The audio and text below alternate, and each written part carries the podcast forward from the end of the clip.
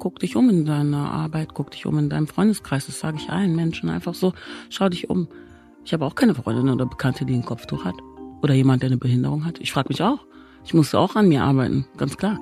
Offener werden. Wir sind kleinkariert, das, dazu müssen wir stehen. Deshalb kämpfen wir auch mit Nikita immer so darum, dass nicht immer als erstes steht Tänzerin Nikita Thompson. Die Frau tanzt seit zehn Jahren nicht mehr. Sie ist keine hauptberufliche Tänzerin. Das war Nikita Thompson, Autorin, TV-Star und Unternehmerin, die sich im vergangenen Jahr zu einer der wichtigsten Stimmen gegen Rassismus in Deutschland etabliert hat. Und nach ihr, das war Seta Asafu Ajaye. Seta ist Nikitas Agentin und sie steht ihrerseits dafür ein, dass schwarze Künstlerinnen und Künstler eine größere Bühne in Deutschland bekommen, nämlich die Bühne, die ihnen eigentlich auch gebührt. Und damit herzlich willkommen zurück im Team A Podcast nach unserer Winterpause. Wir starten das neue Jahr mit einem Thema, das uns beiden, Astrid und mir, äh, wirklich wichtig ist und von dem wir finden, dass es in Deutschland gerade in der Arbeitswelt noch viel zu wenig ein Thema ist. Und dieses Thema heißt Rassismus und wie wir Rassismus auf der Arbeit bekämpfen können. Wir, das sind Antonia Götsch vom Harvard Business Manager. Und Astrid Meyer, Chefredakteurin Xing News. Ja, Antonia, in den USA gibt es ja schon länger eine Debatte darüber, wie gerade Menschen, die in machtvollen Positionen stehen, und das sind ähm, nun mal meist weiße, ältere Männer, wie diese ähm, Menschen zu besseren Verbündeten werden können für all jene, die nicht so privilegiert sind wie sie. Und diese Debatte, was es bedeutet, so ein guter Verbündeter oder eine gute Verbündete zu sein, möchten wir gerne 2022 auch in Deutschland in die Arbeitswelt tragen und starten. Und ja, dieser Podcast ist dann hoffentlich ein erster Schritt dazu. Und bevor wir jetzt reinhören in euer Gespräch, vorab noch eine Begriffserklärung. Unsere Gäste Nikita und Zeta sprechen immer wieder über POC, das steht für People of Color und umfasst alle nicht weiße Menschen. Und zum besseren Verständnis zudem noch ein Detail aus Nikitas Biografie. Sie ist in Birmingham in England geboren, hat aber einen Großteil ihrer Kindheit und Jugend in Wermelskirchen im Rheinisch-Bergischen bei einer Pflegefamilie verbracht. Und Nikita ist also so gesehen mit zwei Familien gesegnet. Deshalb spricht sie im Podcast immer wieder von ihrer weißen und von ihrer schwarzen Mutter. Hallo äh, Nikita, hallo Seta. Hallo. Schön, dass ihr heute ähm, hier mit dabei seid in unserem Team A Podcast. Ähm, wir sitzen hier zu dritt, ihr seid eben zu zweit gekommen. Mhm. Ist es eigentlich euer erster gemeinsamer Podcast? Macht ihr sowas öfter? Tatsächlich, das ist unser erstes Mal. Ja, das ist ein absolutes Debüt, eine Premiere. Mhm. Okay. Ähm, Nikita, du bist ja Unternehmerin. Äh, du hast unter anderem eine der bedeutendsten Agenturen für Tänzerinnen und Tänzer in Deutschland gegründet. Du bist Autorin, hast ein Buch geschrieben, über das wir demnächst gleich auch sprechen werden. Vielen bist du, glaube ich, die jetzt gerade zuhören, aus dem Fernsehen bekannt, aus Shows wie zum Beispiel Got to Dance oder Germany's Next Topmodel, äh, meine Lieblingssendung. Seta, du hast eine sehr ähm, erfolgreiche Künstlerinnenagentur aufgebaut und ähm, ihr arbeitet zusammen, ihr seid befreundet. Euch war es wichtig, hier gemeinsam aufzutreten. Warum eigentlich? Ja, ich denke auch so, wenn es halt ums Unternehmertum geht, ist es halt auch mal interessant, mit wem man sich letztendlich zusammenfindet. Und ich glaube auch insbesondere, das letzte Jahr hat uns alle auch ein wenig gelehrt, dass ähm, man die richtigen Leute um sich herum haben muss. Und äh, wir kommen jetzt nächstes Jahr in das sechste Jahr unserer ja. Zusammenarbeit und durch das Schreiben des Buches war irgendwie nochmal eine ganz besondere Phase. Das ist es. Hm.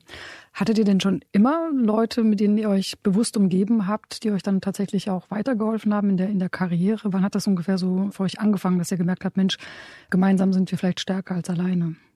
Ich glaube, bei dir, Nikita, ist das schon auch recht früh gewesen. Nikita hat ja auch ein enges internes Team und ich bin sozusagen der verlängerte Arm nach draußen. Absolut. Und ich glaube, Nikita, für dich war das ein frühes Learning, auch als du die Anti-Agency gegründet hast, insbesondere, oder? Absolut. Ähm, und zwar Rock Bottom muss man natürlich auch ganz klar sagen, wenn es nicht läuft in der Karriere oder im Leben, dann ist es ganz, ganz wichtig, Verbündete zu finden. Das ist auch ein Riesenthema für mich im Buch, dass man eben nicht vor lauter Schamgefühl sich versteckt und aufgibt, sondern schaut, wer in meinem Freundeskreis oder wer ist da für mich und sich auch wirklich ausholt und sagt, hey, so sieht's aus bei mir gerade und schaut, wer reagiert wie. Und man findet immer Verbündete, weil man ist ja nicht allein. Das Gefühl, allein zu sein, ist echt, aber tatsächlich ist es nicht immer die Wahrheit, das, was wir denken. Ne? Und ich hatte halt das Glück von meiner damaligen Freundin, die Schwester war zu Besuch in Berlin und ähm, ich bin immer viel und gerne ausgegangen. Wir haben sie mitgenommen und hatten da ein sehr privilegiertes Leben und äh, das hat ihr sehr gut gefallen. Und irgendwann hat sie aber gemerkt, dass ich noch eine andere Seite habe. Nicht nur Happy Hippo und wir gehen aus und tanzen, sondern auch die weinende Nikita, die verzweifelte Nikita, die ohne Job Nikita. Und dementsprechend hat sie dann reagiert. Ihr Name ist Easy, my working wife. Wir sind nicht verheiratet, wir sind nicht verlobt, wir sind auch nicht liiert, aber wie es der Name sagt, working wife, ne? Äh, meine Arbeitspartnerin. Die hat dann gesagt, Nikita, du bist super in dem, was du machst. Du findest in allen Videos Deutschlands statt. Du arbeitest mit den besten Künstlern Deutschlands. Das ist doch nicht das Ende. Wie kommst du da drauf? Und sag ich, naja, wenn man null Euro auf dem Konto hat, dann ist das ganz schön naheliegend, dass es vorbei ist, weil mein Gesicht ist jetzt verbrannt man möchte ja auch nicht immer die gleiche Person im Video sehen. Ne? Also ich war Background-Tänzerin und Choreografin, aber irgendwie kamen die Jobs nicht mehr. Und dann hat die Easy gesagt, das geht so nicht. Ähm, auch die Künstler, die zahlen nicht ordentlich. Ich werde jetzt äh, die E-Mails übernehmen, dass sie nicht so an dich rantreten können als Mensch. Und da dir erzählen können, wir kennen uns doch schon seit zehn Jahren, wir machen einen guten Preis. und äh, Freundschaftspreis, so heißt es ja, ne? Mhm. Äh, und dann hat sie mir das abgenommen und dann hatte ich diesen Freiraum, Künstlerin zu sein und musste nicht über die Rechnungsadresse oder sonstiges nachdenken. Das war ein großer Schritt erstmal. Und dann haben wir eine Webseite gebaut. Das war der absolute Schritt. Und dann kam daraufhin tatsächlich zwei Jahre später die Fernsehpräsenz als Jurorin. Und da habe ich gesehen, man braucht jemanden, der für einen einsteht. Jeder hat sein Metier und du kannst nicht alles machen, gerade nicht als Künstler auch. Hm. Du hast ja im, Sommer jetzt ein, ein Buch veröffentlicht, im August. Ähm, es heißt Schwarz auf Weiß, trau dich zu träumen und schaffe das Unmögliche. Um welchen Traum denn genau geht es bei dir? Um was ging es dir da? Hm, bei mir ging es um ähm, ja, Respekt. Hört sich sehr plump an, aber es ist sehr wichtig. Ähm, jeder Mensch, also vor allen Dingen jedes Kind, man kann das sehr schön beobachten bei Babys schon und Kindern, die lachen sehr viel, um uns zu beglücken, um ein Teil zu sein. Die suchen den Augenkontakt mit einem fremden Menschen auf der Straße. Dementsprechend will ich einfach erklären, dass Respekt ganz wichtig für uns alle ist. Wir wollen alle nur akzeptiert werden. Mhm. Unter anderem steht in dem Booklet ja auch, ähm, dass es darum geht, sich ähm, seinen eigenen Verletzungen zu stellen. Mhm. Also ähm, um welche Verletzungen geht es genau? Und natürlich höre ich raus, dass es Situationen in deinem Leben gegeben hat, wo du dich wahrscheinlich nicht respektvoll behandelt gefühlt hast. Mhm. Ja, nicht wahrscheinlich, das ist Fakt. Ja. Ähm, ne, wenn man jemanden Affengeräusch macht, wenn du vorbeigehst, dann ist das einfach primitiv. Ja. Und ähm, wir reden hier von der Elite. Ne? Also das ist jetzt auch egal, ob ich mich Akademiker schimpfe oder oder. Das, das, das Primitive wird gelehrt und deswegen nennt man das auch ähm, das Systematische, dass es systematisch ist. Rassismus wird gelehrt hm. von klein auf. Das heißt, du hattest eine, eine, eine Situation mit jemandem, der eigentlich privilegiert und, und äh, gelehrt war und der dann trotzdem oder sie dir gegenüber Affengeräusche gemacht hat? Ähm, tatsächlich kam ich durch die Tür auf dem Arbeitsplatz und dann sah ich meinen Chef, der dann einen Affen mokierte. Und es war eine Hundertstel, also heißt, der Mensch hat nicht nachdenken müssen.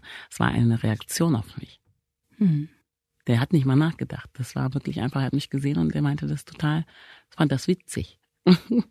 Hm. Ja, lachen kann man nicht darüber. Ähm, Seta, hast du auch ähm, ähnliche Erfahrungen gemacht in, in Deutschland? Also ich glaube, bei mir ist es nochmal so ein bisschen andere Situation, weil ich ja recht äh, light-skinned bin und äh, deshalb wahrscheinlich im Amerikanischen nennt man das dann immer gerne White Passing, dass ich halt für weiß durchgehe. Und deshalb ist mir das lange Zeit nicht bewusst gewesen, dass es da auch meiner Person gegenüber so ein Schubladendenken gibt.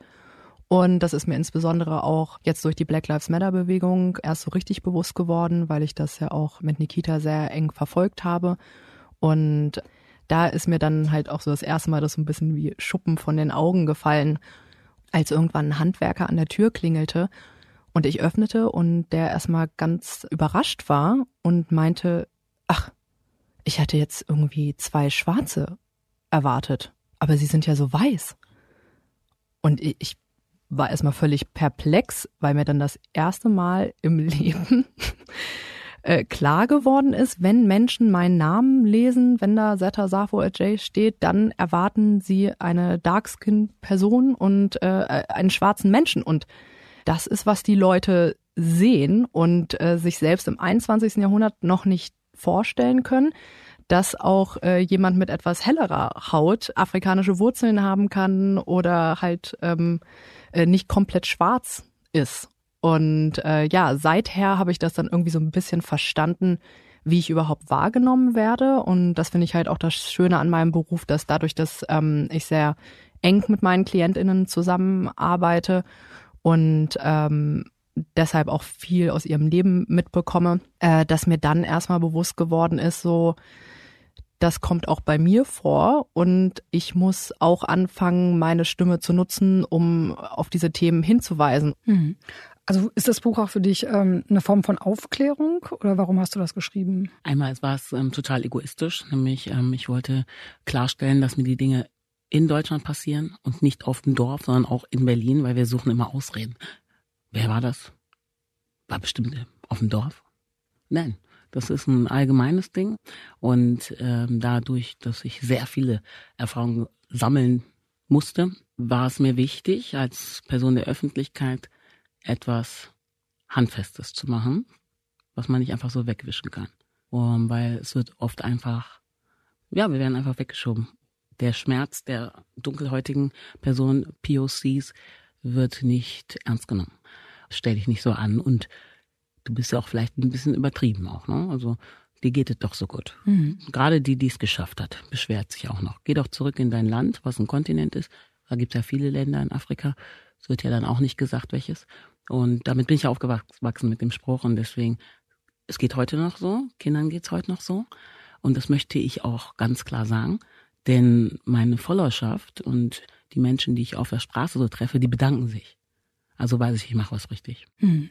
Wie empfindet ihr denn gerade so das gesellschaftliche Klima in, in Deutschland? Also ähm, in den USA hat sich ja nach dem Mord von George Floyd sehr viel an, an Diskussionen auf einmal entfacht und man hat auf einer ganz anderen Ebene auf einmal auch angefangen, über Rassismus zu reden, über Verbündete, also Allies und dass gerade auch Menschen, die privilegiert sind, also die in Machtpositionen sind, meistens sind das ältere weiße Männer, sich ihrer äh, Macht auch bewusst werden müssen und wirklich aktiv auch zu Verbündeten werden müssen. Ähm, in Deutschland wurde auch ein bisschen diskutiert. Es gab Proteste. Hm, gerade auf der Arbeit habe ich manchmal das Gefühl, das Thema existiert eigentlich nicht wirklich. Nee, Was ist eure Erfahrung damit? Es ist, ähm, es ist einfach so, dass es nicht existiert. Weil wie soll es existieren, wenn ich jetzt zum Beispiel, sagen wir mal, ich wäre weiß und ich bin so bei der Arbeit und alle sind weiß. Da ist man sich doch relativ schnell klar, dass das alles ein bisschen übertrieben ist. Da ist ja kein Gegenwind. Aber sind wir noch in Deutschland so ähm, Einheitlich? Guck, guck also, dich an, guck dich um in deiner Arbeit, guck dich um in deinem Freundeskreis. Das sage ich allen Menschen einfach so. Schau dich um. Ich habe auch keine Freundin oder Bekannte, die ein Kopftuch hat. Oder jemand, der eine Behinderung hat. Ich frage mich auch. Ich musste auch an mir arbeiten, ganz klar. Offener werden. Wir sind kleinkariert, das, dazu müssen wir stehen. Können nicht so tun, als hätten wir alles im Blick. Haben wir nicht. Mhm. Niemand von uns wahrscheinlich.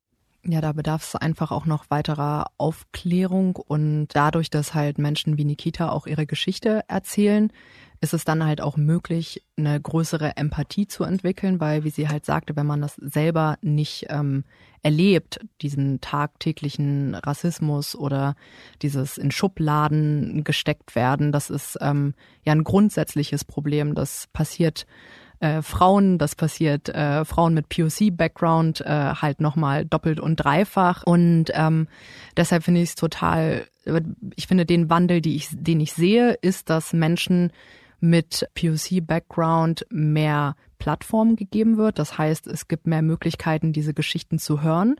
Das heißt, dass es auch für junge Menschen mehr Vorbildmomente gibt. Ähm, und die sehen dann, wenn sie halt sehen, dass jetzt ein schwarzer Schauspieler in der Produktion, der hat es bis äh, zu Netflix geschafft oder im großen deutschen Kinofilm, dann werden da halt auch Optionen aufgezeigt. Weil ich glaube, das ist auch so das Problem, dass auch für die nachwachsenden Generationen, da fehlen halt viele Role Models.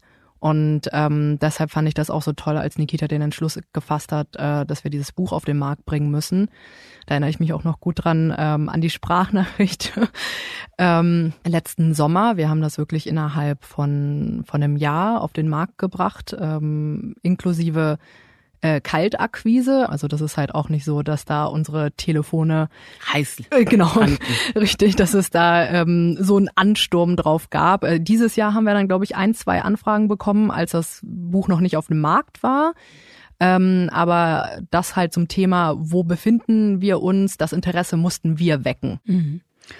Und Aufklärung, wie seht ihr das? Wäre das nicht auch Teil eigentlich der anderen, sich auch zu informieren? Also ähm, ja, nur wenn man das Bedürfnis. Natürlich, auch, aber das Bedürfnis ja. ist ja nicht da. Ist nicht da. Das heißt, wenn ich privilegiert bin und ich habe keine, kein mein, mein Umfeld gibt das gar nicht so her, dass jemand, dass du diesen Schmerz mitfühlen kannst, dass du überhaupt rein geschichtlich in der Schule überhaupt was gelernt hast und so das Gefühl hast, die kommen hier alle rüber, um unsere Jobs zu klauen, dann ist es schwer.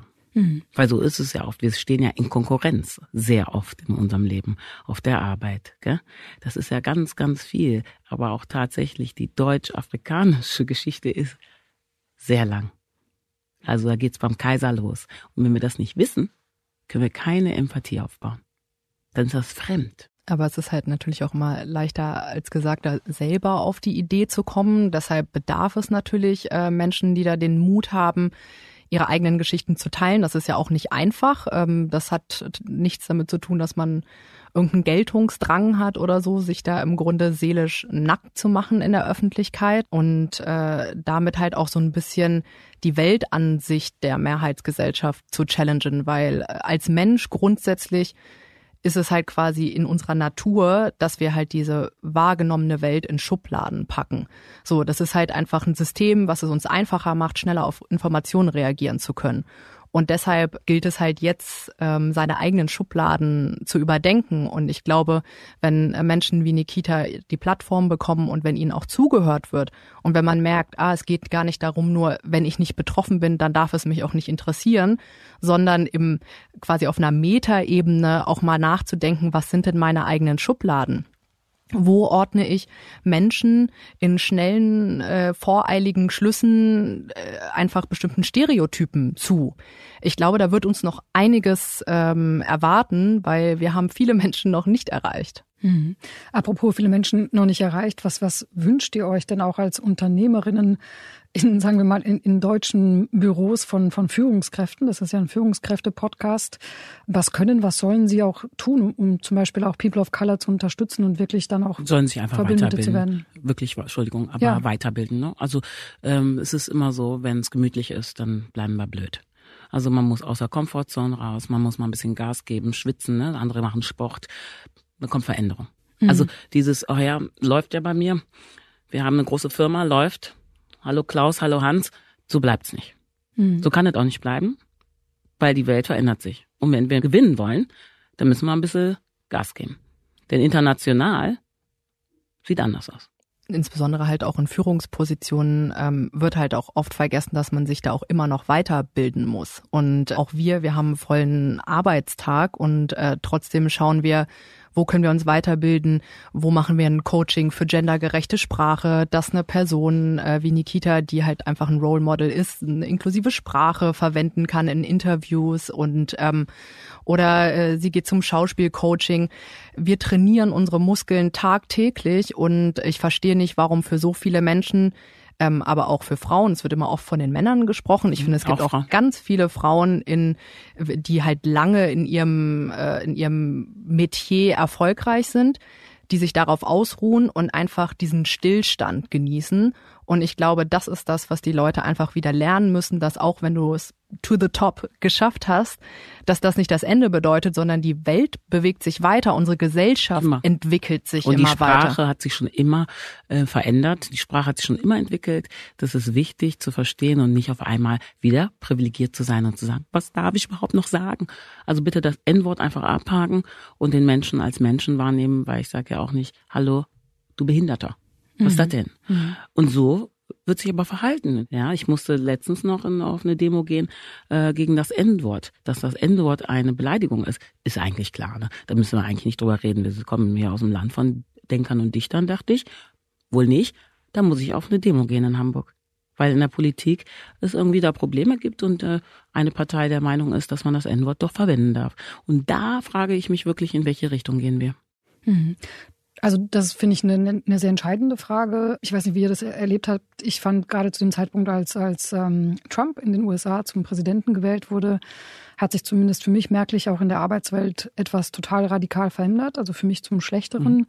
Ähm, als jemand, der schon immer so auf Unconscious Bias geachtet hat, der versucht hat, ähm, Frauen zu fördern, in Führungspositionen zu bringen, mehr Frauen ins Blatt zu bringen, ähm, hatten wir plötzlich Redaktionskonferenzen, wo es hieß, naja, das mit der Diversity, das ist ja auch nur ein Trend und ein Hype und geht wieder vorbei. Ist es verrückt? Ähm, Diversity ist ein Trend. Eigentlich sollte es auch einfach Normalität heißen, gell? Muss dann der Arbeitsplatz und das Büro ähm, und die, das Unternehmen an sich muss das dann auch, auch politisch sein. Also viele sagen ja auch, naja, Arbeit ist halt unpolitisch und äh, wir machen unser Business hier. Auch wieder privilegiert, gell? Weil ähm, für eine POC-Frau, wie ich es bin, werden meine Haare schon politisch gemacht.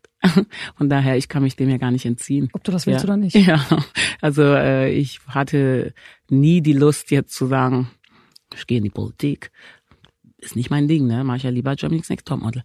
Aber ähm, ja, ich muss ich muss ja was sagen. Wenn, wenn ich Ungerechtigkeit sehe, das war schon als Kind so, wird mir ganz übel.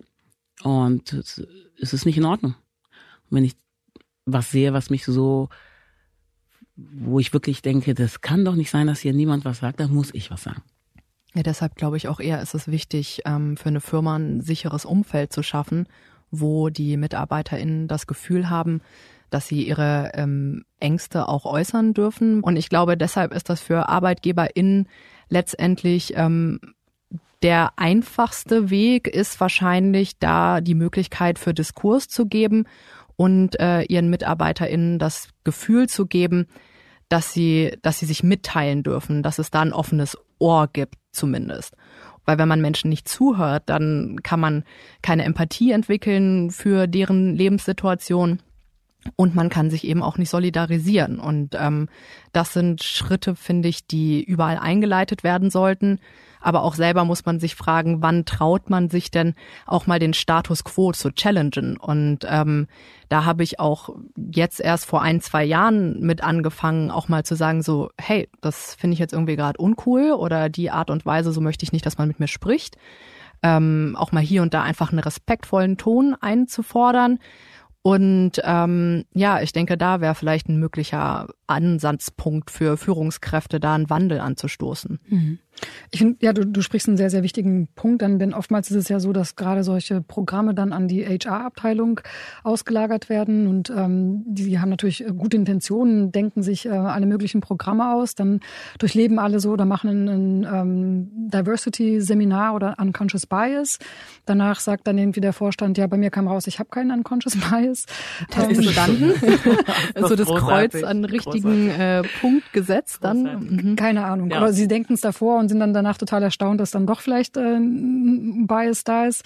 Ähm, sodass am Ende kommen wir dann doch wieder auf die einzelnen Individuen zurück. Und ich habe ein sehr interessantes Buch gelesen ähm, von einer amerikanischen Soziologin, die heißt ähm, Zedale M. Melaku. Und sie hat ein Buch geschrieben, das heißt You Don't Look Like a Lawyer, Black Women and Systemic Gendered Racism. Und sie hat auch Studien gemacht und hat wirklich auch belegt, dass immer dann People of Color, weibliche People of Color in der Organisation aufgestiegen sind, wenn sie wirklich einen Verbündeten hatten. Ne? Es war trotzdem dann meistens ein älterer weißer Mann. Aber es fing da an. Also die Menschen, die in der Machtposition sind, mussten sich darüber klar werden und wirklich aktiv werden und nicht sagen, ähm, ich mache jetzt einen Test und danach ist mir eh wieder egal. Ne? Ja, so ein Test. Ich glaube, der Test, der sollte vor dem Spiegel stattfinden und nicht auf dem Blatt Papier, weil wir müssen uns ja selber einfach fragen und ähm, ich habe das auch in der Familie. Ich habe ja eine dunkelhäutige Familie, sowohl auch eine weiße. Und ähm, da, da geht das ja schon los. Zum einfaches Beispiel: Mein Bruder ähm, verliebt sich in eine Frau, die ähm, Roma ist, und meine Mutter spricht nicht mit dieser Frau. Die ist weiß und blond und nee, keine Chance, weil ähm, die hat das Gefühl, dass sie den bestimmt ausnehmen möchte, ihren Sohn. Und das ist das, wovon ich spreche. da geht ja schon los. Ne? Mhm. Und äh, so, so ist es in der Wohnungsbesichtigungswelt. Äh, Menschen haben weniger Chancen. Und wenn jemand sagt, you don't look like, dann hat diese Person das ja gelernt. Und woher? Meistens aus Büchern und vor allen Dingen aus dem Fernsehen. Also wir haben da eine Verantwortung, Sichtbarkeit zu schaffen. Ja, Barbie hat auch verstanden, Barbies sind nicht nur blond und weiß. Hat ein bisschen gebraucht, aber nun haben wir auch Serien, wo einfach die Normalität gezeigt wird. Mhm. Ja, und deshalb, Nikita setzt sich ja auch dafür ein, dass halt einfach auch ähm, da eine Sichtbarkeit da ist, eben für POC-owned Business, Black-owned Business, weil ähm, wenn man gar nicht davon weiß, dass es diese ExpertInnen auf dem Gebiet gibt. Es gibt ja Menschen da draußen, die eben für diese Empathie sorgen können. Und mein Assistent hat mir korrektes Gendern beigebracht, weil er das in der Uni hatte und bei mir ist es schon ein bisschen länger her. Das heißt, ohne, ohne ihn hätte ich da ähm, auch gar nicht diese Weiterentwicklung gemacht. Und ähm, deshalb suche ich mir halt auch immer Menschen, die, die meine Erfahrungswelt erweitern können. Ich habe auch seit diesem Jahr einen Business Coach und ähm, der Robin Karakasch hat mich da perfekt durchgeführt durch die ganze Sache, indem wir auch erstmal hinterfragt haben, was sind auch meine eigenen äh, inneren Saboteure, womit halte ich mich selber zurück. Und ich glaube, wenn das halt in Führungsetagen gelehrt wird oder das halt äh, letztendlich ein Pflichtprogramm ist, dass man regelmäßig, wie Nikita meinte, den Blick in den Spiegel wagt und dann auch mal gechallenged wird, was deine Glaubenssätze sind. Und die können entweder persönlicher Natur sein, diese Glaubenssätze, Allah, du schaffst das nicht oder du musst es alleine schaffen, was ja auch so einer unserer Glaubenssätze ist, glaube ich, ähm, den wir jetzt so langsam mal gelernt haben abzulegen, weil man muss es nicht alleine schaffen, ist auch total cool, um Hilfe zu fragen. Deshalb war es uns auch so wichtig, auch ein, ein breites Publikum zu erreichen, wo jeder Mensch, der sich vielleicht irgendwie nicht ganz richtig und nicht angenommen in dieser Gesellschaft fühlt, merkt, man kann sich seinen Platz suchen oder wenn man es dann halt wie wir macht, dann schafft man sich halt seinen Platz. Was hast du mal gesagt? Ähm, äh, dass man sich seinen eigenen Tisch. Seinen eigenen Tisch muss ich mir natürlich auch decken und ähm, auch den kreieren. Ne? Also wie ein gutes Beispiel äh, vor kurzem auf der Buchmesse, da hätte ich mich jetzt nicht wohlgefühlt, dahin zu gehen auf eine Buchmesse, wo ähm, einfach ein Verlag ähm, rechtsradikale Gedanken hat. Das, das äh, verbitte ich mir dass ich weiß, dass das nicht in Ordnung ist. Das waren genau die Menschen, die die Bücher verbrannt haben. Also haben die für mich da nichts zu suchen. Meine Eltern haben mir das erklärt. Die kommen aus dieser Zeit. Das ist, funktioniert nicht. Egal, was andere Menschen sagen. Wie oft habe ich jetzt gehört, Mensch, das ist aber auch feige, dass du nicht hingegangen bist.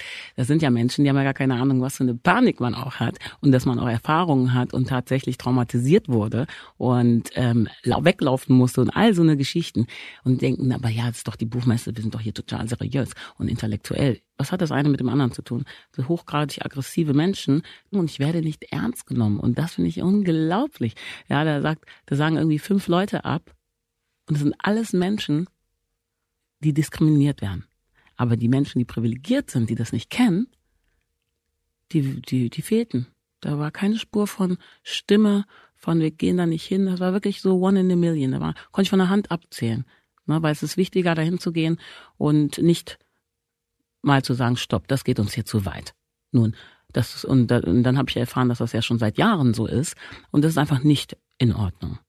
Ja, insbesondere auch, wenn dann wiederum die Menschen, die um ihre Plattform kämpfen müssen, sich selber canceln müssen von der Plattform. Und wir haben uns so riesig auf den Auftritt gefreut. Mhm. Ähm, Sehr wichtiger Auftritt. Eben, das ist ja auch ein, ähm, eine Ehre, dann letztendlich auf, auf so einer bedeutenden Messe stattfinden zu dürfen. Und ähm, als wir dann diese Informationen erhalten haben. Das war leider auch recht kurzfristig. Das, wir ähm, haben die ja nicht erhalten, sondern ich habe sie entdeckt. Ja, Man musste sie, sie entdecken ähm, auf äh, Social Media und das finde ich auch, also überhaupt keinen Sinn. Also auch wirklich die Menschen der Buchmesse, die da verantwortlich sind, die bieten mir ja gar keinen Schutz. Also denen ist es ja total wurscht. Äh, aber wir haben ja Meinungsfreiheit. Unter, unter den Deckmantel der Meinungsfreiheit wurde das dann also ich bin heute noch sprachlos und ich möchte mit diesen Menschen wirklich nichts zu tun haben, denn das geht mir zu weit. Das ist etwas, da wird, da wird meine Intelligenz beleidigt und auch meine Sicherheit. Keine Garantie für meine Sicherheit. Und da mache ich lieber eine kleine eigene Veranstaltung, wo 50 Leute eingeladen wurden. Im Herz von Frank, Herzen von Frankfurt war ich. Und das war wunderbar. Mhm. Das reicht mir dann auch. Ne? Da muss ich hier nicht einen großen Tisch haben das brauche ich nicht. Du hast vorhin eben von, von Traumatisierung gesprochen. Mhm. Ähm, ich habe auch ein Interview ähm, von dir in der Zeit gelesen, wo du über ein Ereignis auch ähm, gesprochen hast, das dir mit elf Jahren passiert ist. Mhm, zwölf. Mhm. Mit, mit ja, zwölf, ähm, das dich traumatisiert hat. Darf ich dich bitten, mhm. ein bisschen zu erzählen, was da eigentlich passiert ist? Ja, äh, ich hatte Geburtstag, also es war ein Geburtstag und ich war in England, in Birmingham und wir sind mit der Oma, mit meiner Mutti, meiner Tante und den Kindern, also mein Neffe war dabei und mein großer Bruder, sind wir, also drei Kinder, zwei Erwachsene, sind wir nach äh, Deutschland geflogen, um die deutsche Familie zu sehen. Ich habe eine Patchwork-Family und mein Geburtstag, das natürlich als Kind, man freut sich ja so, ne? Alle sind aufgeregt und ich hatte ja wirklich äh, Glück, dass ich zwei Familien hatte, also noch mehr Geschenke. Und dann ging es nach äh, Deutschland und wir kamen Köln-Bonn an wie sich gehört, schön den Kölner Dom natürlich fotografieren. Und meine Oma hatte immer große Bedenken, nach Deutschland zu kommen. Also große Angst, wenn man es wirklich beim Namen nennt. Und dann habe ich, ich kannte mich jetzt nicht so gut aus als Zwölfjähriger, aber ich kannte die Schildergasse von meiner Mom, von unseren Shopping-Touren. Da habe ich gesagt, wir müssen hier lang. Ne? Und meine Mama England liebt auch shoppen. Und dann sind wir alle da lang und dann waren wir im ersten Geschäft und äh, ja, es war alles ganz toll. Ich habe aber schon als Kind gemerkt, uh, alle gucken so, weil wir alle dunkelhäutig sind. Das war schon so, das war schon krass, weil ich das so nicht mehr so kannte.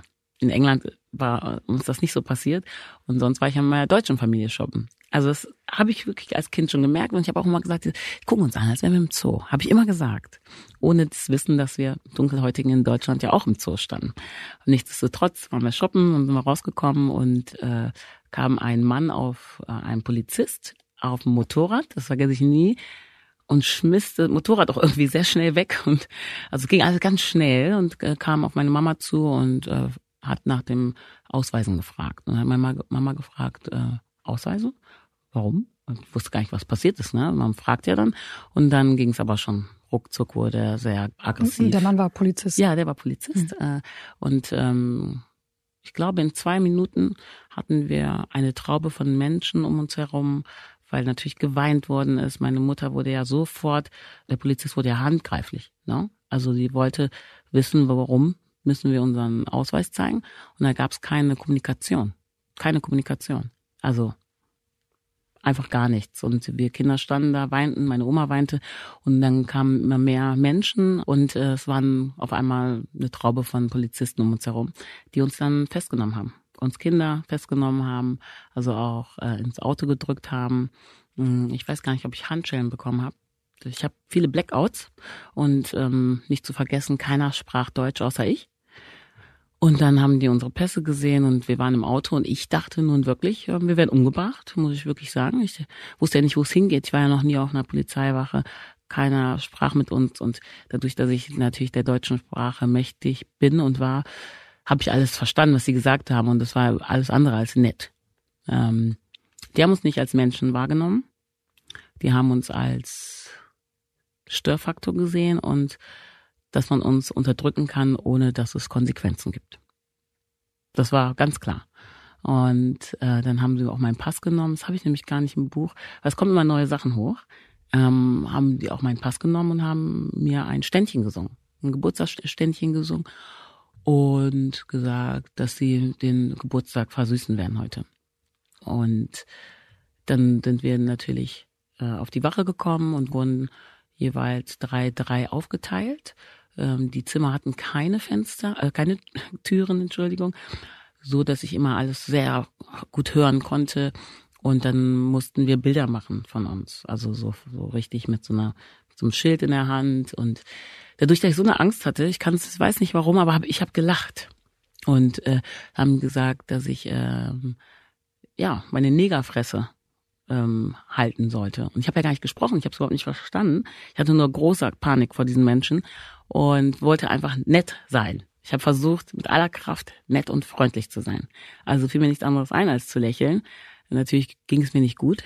Ich wollte natürlich nicht lachen, aber es passiert ja dann. Ne? Das ist so eine ganz komische Überlebensinstinkt. Und ähm, dann hat einer mir den Mund zugehalten, dass ich nicht lache, also richtig aggressiv mich angefasst. Und dann ist meine Mutter rausgelaufen. Also sie saß ja, hatte auf jeden Fall Handschellen und ist rausgelaufen, weil sie, weil ich geweint habe. Und sie wollte uns beschützen, aber konnte uns ja gar nicht beschützen. Und äh, da wurde meine Mutter natürlich auch geschlagen, dementsprechend abgeführt. Ich konnte sie nicht mehr sehen. Das war ganz, ganz schlimm für mich, äh, weil ich jetzt dachte, sie wird umgebracht. Also jetzt war es klar für mich. Und dann habe ich Deutsch gesprochen auf einmal. Habe ich gesagt, ich habe einen Anruf. Und den habe ich auch bekommen. Und ich weiß nicht, woher ich das weiß, aber ich denke mal aus dem Fernsehen auch wieder. das ist also Fernsehen ist manchmal doch sehr wichtig. Und ähm, dann habe ich telefoniert, aber ich wusste ja nicht, wo ich bin. Ich kannte die Straße nicht. Ich kann mich nicht erinnern, wie mein Papa uns gefunden hat. Auf jeden Fall wurden wir vor die Tür gestellt. Mein kleiner Neffe, der war drei, mein Bruder, der war 18, ich war zwölf und der Oma.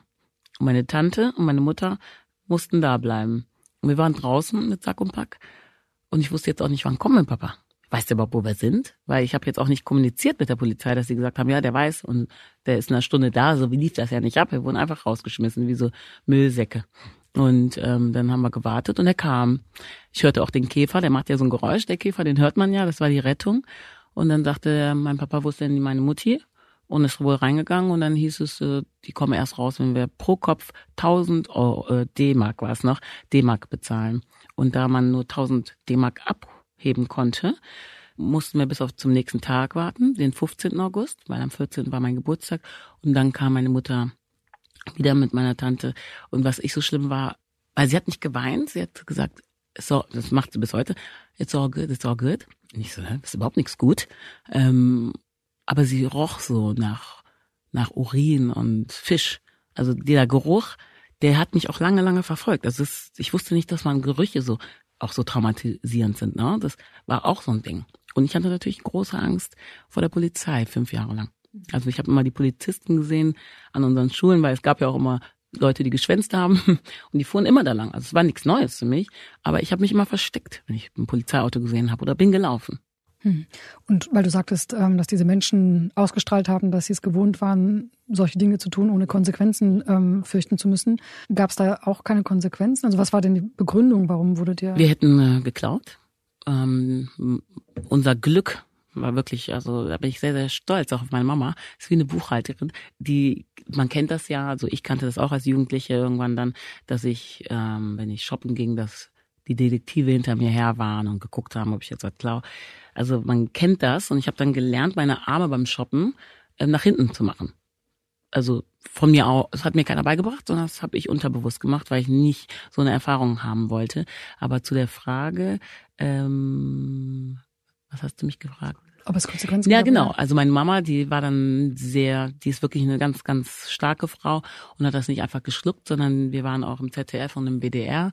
Ähm, Mama hat mich gefragt, ob ich dabei sein will beim Interview. Ich habe gesagt, nein, ich möchte nicht, dass das jemand in der Schule sieht, weil ein riesen Schamgefühl. Und wollte nicht darauf angesprochen werden. Ich wollte es einfach vergessen. Und dann haben sie aber mein Zimmer gezeigt, daran kann ich mich erinnern.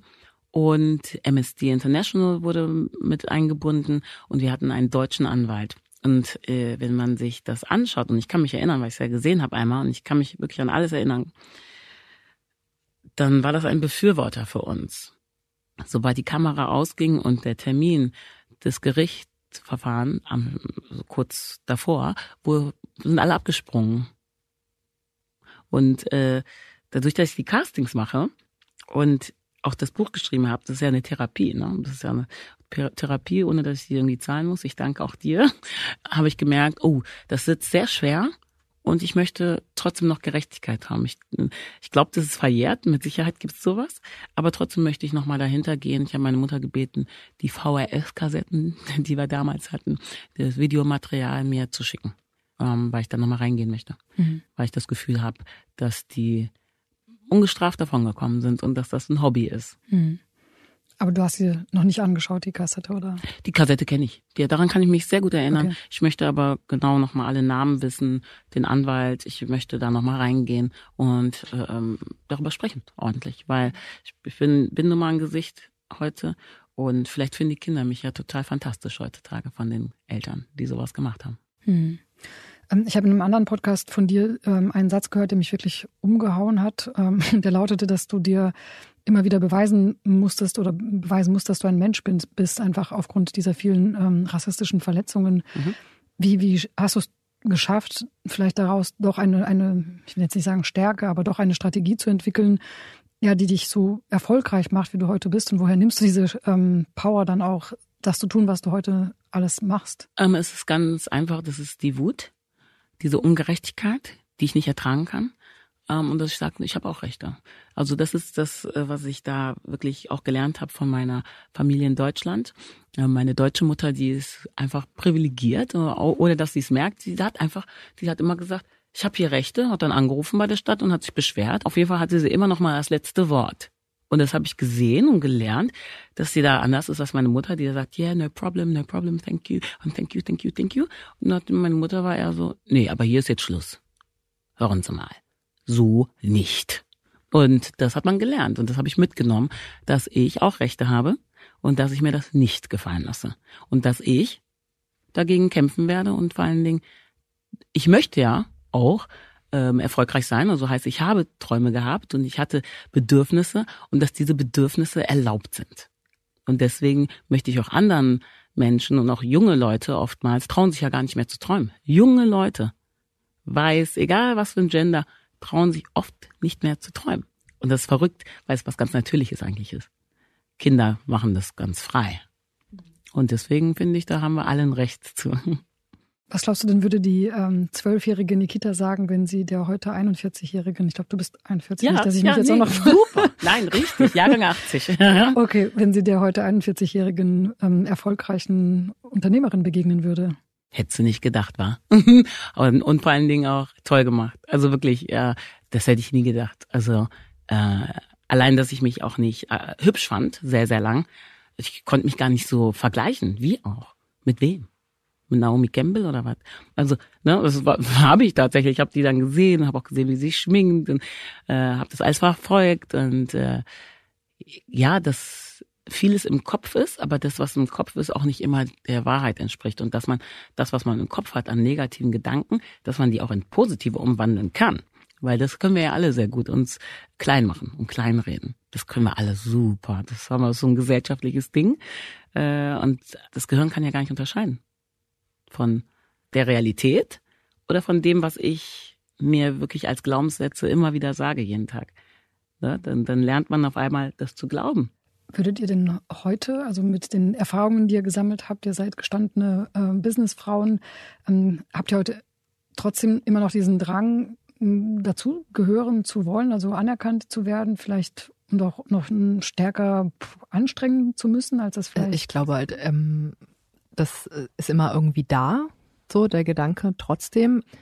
Aber wenn man halt schon mal bemerkt hat, dass man halt diese Sorge oder Angst hat und deshalb da auch eine gewisse Entscheidung trifft oder auch nicht trifft, dann ist zumindest schon mal der erste Schritt getan, was daran zu ändern. Und ähm, deshalb denke ich, dass es einfach wichtig ist, ähm, da auf sich selbst Acht zu geben und auch vermeintliche Sicherheit, die ja auch daher kommt, dass man entweder Dinge nicht anspricht oder eben sich eben nicht traut, äh, groß zu träumen, dass man das halt auch entdeckt, dass das halt auch eine gewisse Freiheit wegnimmt, sich selber zu entfalten und das dauert halt manchmal so ein Prozess, bis man, bis man das gemerkt hat, wo man sich selber so ein bisschen stoppt. Aber ich hatte das auf jeden Fall so ein Aha-Moment, äh, als ich eine neue Grafikdesignerin bekommen habe, die meine äh, jetzt neue Corporate Identity schaffen sollte. Da hatte ich ihr dann auch so von meinem Selbstverständnis von mir selber habe ich gesagt so ja nee, da, also gerne zurückhaltende Farben, ein Logo, was nicht so präsent ist, weil ähm, ich stehe auch hinter meinen KlientInnen und die sind diejenigen, die im Vordergrund stehen. Und äh, deshalb, wie wäre es mit so einem Bordeaux-Rot oder Petrol oder so einem dunklen Grün? Und dann hatte ich ihr aber auch noch meine so ein paar Feedback-Schleifen, die ich von meinen Klientinnen bekommen hatte, hatte ich meiner Grafikdesignerin mit reingegeben.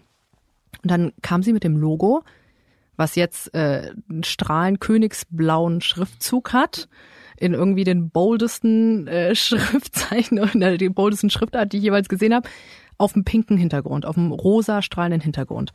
Und meine erste Reaktion war, hast du noch alle Tassen im Schrank? Jetzt so, das, äh, also, hast du denn mein Briefing nicht gelesen? Was ist mit dir?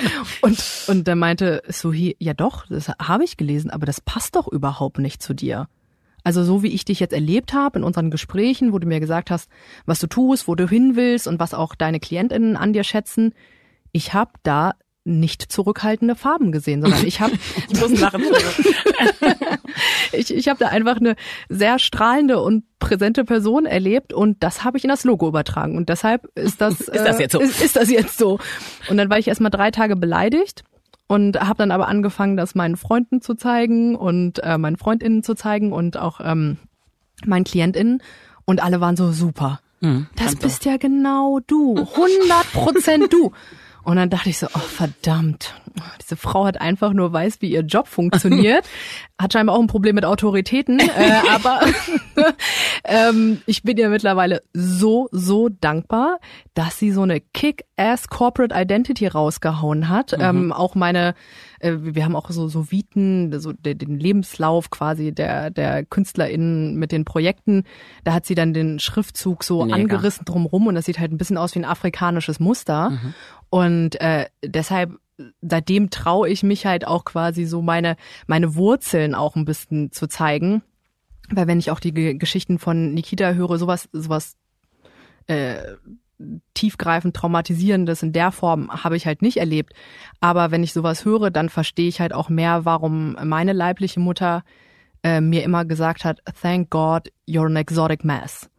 Mhm. Und ich dachte immer, ein Exotic Mess, was ist ja voll scheiße. das? nee, aber damit meinte sie halt immer, dass ich halt Lightskin bin, ja. dass ich halt eben nicht so dunkelhäutig bin wie ich und, und dass ich eben nicht so schwer. Genau, dass ich halt eben nicht die, diese Art von Erfahrung machen muss. Also muss, es gibt natürlich immer noch äh, Einschränkungen, die da sind, ähm, allein weil ich eine Frau bin und weil ich eine junge Frau bin. Das ist ja auch noch ein Riesenproblem. Äh, wenn die Leute dann irgendwann mal erfahren haben, wie alt ich eigentlich bin, dann sind ein paar vom Tisch, äh, vom Stuhl gefallen, Wirklich auf jeden wahr? Fall. ist immer so, naja, ja, wir sind ja eine ähnliche Altersgruppe, ne? Jetzt gehen wir auf die 50 zu und Und ich so, ähm, Entschuldigung. ja, dann lasse ich das manchmal ein bisschen laufen. Wie, wie alt bist du denn? Ich, ich bin 30. Ich werde jetzt 31. Ich habe ihn mit 24 kennengelernt. Ich konnte es auch nicht glauben. Wahnsinn, ja. Also weit von 50 entfernt. Ja, ja, aber, aber ich glaube, du hast uns auch eine Zusammenfassung geschickt mit deiner äh, neuen Corporate Identity und ich fand die auch von Anfang an einfach nur Bam. oder? So, wow, das sieht so nur geil Bam. aus, oder? Ja. Richtig künstlerisch toll. auch irgendwie. Ja. ja, das freut mich. Aber es, es war auf jeden Fall eine Entwicklung und ähm, da halt eben um da auf deine Frage mit einer ganz langen Anekdote zurückzukommen. Es ist ein Prozess und man wird immer wieder neu dazulernen und ähm, man muss halt einfach nur die Ohren offen halten und sich selber immer wieder challengen und hinterfragen, ähm, weil wir sind alle nicht frei von Vorurteilen, Richtig. von Stereotypen, mhm. auch was so Formulierungen angeht, wie etwas im Blut haben man denkt erst, ah, das klingt doch total toll und das ist eine schöne metaphorische Umschreibung, aber dass man damit halt auch bestimmten Bevölkerungsgruppen aberkennt, dass sie Leistungen erbracht haben, um da zu sein, wo sie sind. Und ich glaube, deshalb kämpfen wir auch mit Nikita immer so darum, dass nicht immer als erstes steht Tänzerin Nikita Thompson. Und da war ich mir jedes Mal, habt ihr eure Hausaufgaben gemacht? Die Frau tanzt seit zehn Jahren nicht mehr sie ist keine hauptberufliche Tänzerin. Tanz ist Teil deiner Choreografie. Berufung und deiner Choreografiearbeit. Und deshalb ja, tanzt sie auch gerne, weil sie eben sich auch da weiterbildet, weil es dazugehört, als Choreograf auch eine Ahnung von Bewegung zu haben und wie man das halt mit Musik zusammenbindet. Äh. Aber wir kommen nicht davon weg, dass sie Tänzerin genannt wird. Das ist, das geht nicht. Unternehmerin ist halt schwierig. Ne? Das ist das Tanzen, das macht total Sinn, weil ich habe es einfach auch im Blut, habe ja nichts dafür getan. Äh, aufgestanden und konnte tanzen. Ne? Oder meistens bin ich sogar Sängerin, wo ich denke, um Gottes Willen, was ist denn jetzt hier los? Ich habe doch noch nie gesungen. Äh, nächstes Jahr kommt ein Album raus. Ja, das machen wir einfach, gell? Ja, und deshalb, ich schreibe ja mittlerweile Briefings, ne? Also man denkt dann erst immer so, oh Gott. Was will die äh, denn? Genau, was will die Diva? Ähm, aber weil ich halt mittlerweile so viele Erfahrungswerte habe von Dingen, die eigentlich selbstverständlich sein müssten, wie eben, dass ein hautfarbenes Headset eventuell nicht die Hautfarbe von einer schwarzen Person hat, sondern dass einfach ein weißer Strich durch deine Wange durch ist. Ähm, äh, da geht's halt einfach schon los und äh, deshalb erlaube ich mir da mittlerweile einfach ganz freundlich zu sagen, so hey, ich wäre euch super verbunden, wenn ihr uns da einfach ein bisschen unterstützen könntet. Das macht die Zusammenarbeit einfach um vieles einfacher, weil Frau Thompson sich dann einfach auf ihre Arbeit konzentrieren kann und äh, dann halt nicht so ein Mikrofonproblem kurz vor dem Auftritt hat. Und äh, ja, das ist halt Tatsache echt immer noch viel Arbeit, das durchzusetzen. Mhm. Ja, es wird dann einfach überlesen. Ne? Mhm.